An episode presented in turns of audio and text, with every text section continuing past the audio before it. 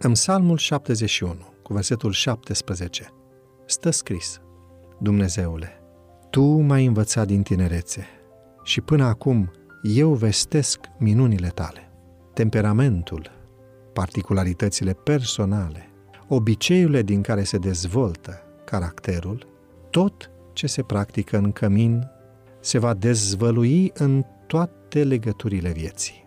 Înclinațiile cărora li s-a dat curs se vor manifesta în gânduri, cuvinte și fapte de același caracter.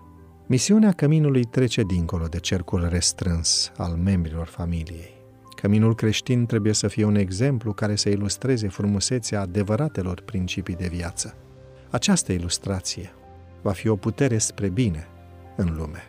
Mult mai puternică decât orice predică ce se poate rosti este influența unui cămin adevărat asupra inimii și vieții oamenilor.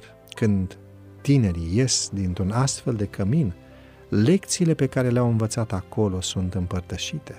Principii mai nobile de viață sunt introduse în alte familii și o influență înălțătoare lucrează în întreaga societate.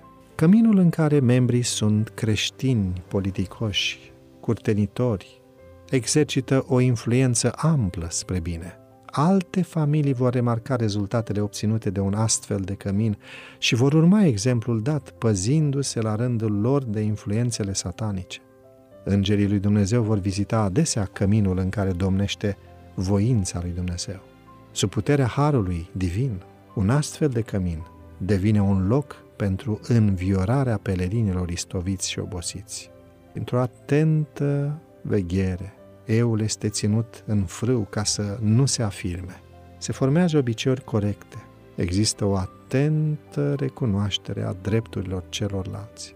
Credința care lucrează prin dragoste și care curăță sufletul se află la cârmă, prezidând peste întreaga familie.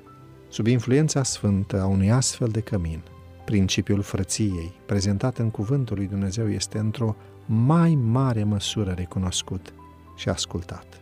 Viața lui Hristos stă înaintea noastră ca model și omul este strâns legat de Dumnezeu numai atunci când slujește nevoilor altora, asemenea îngerilor milei.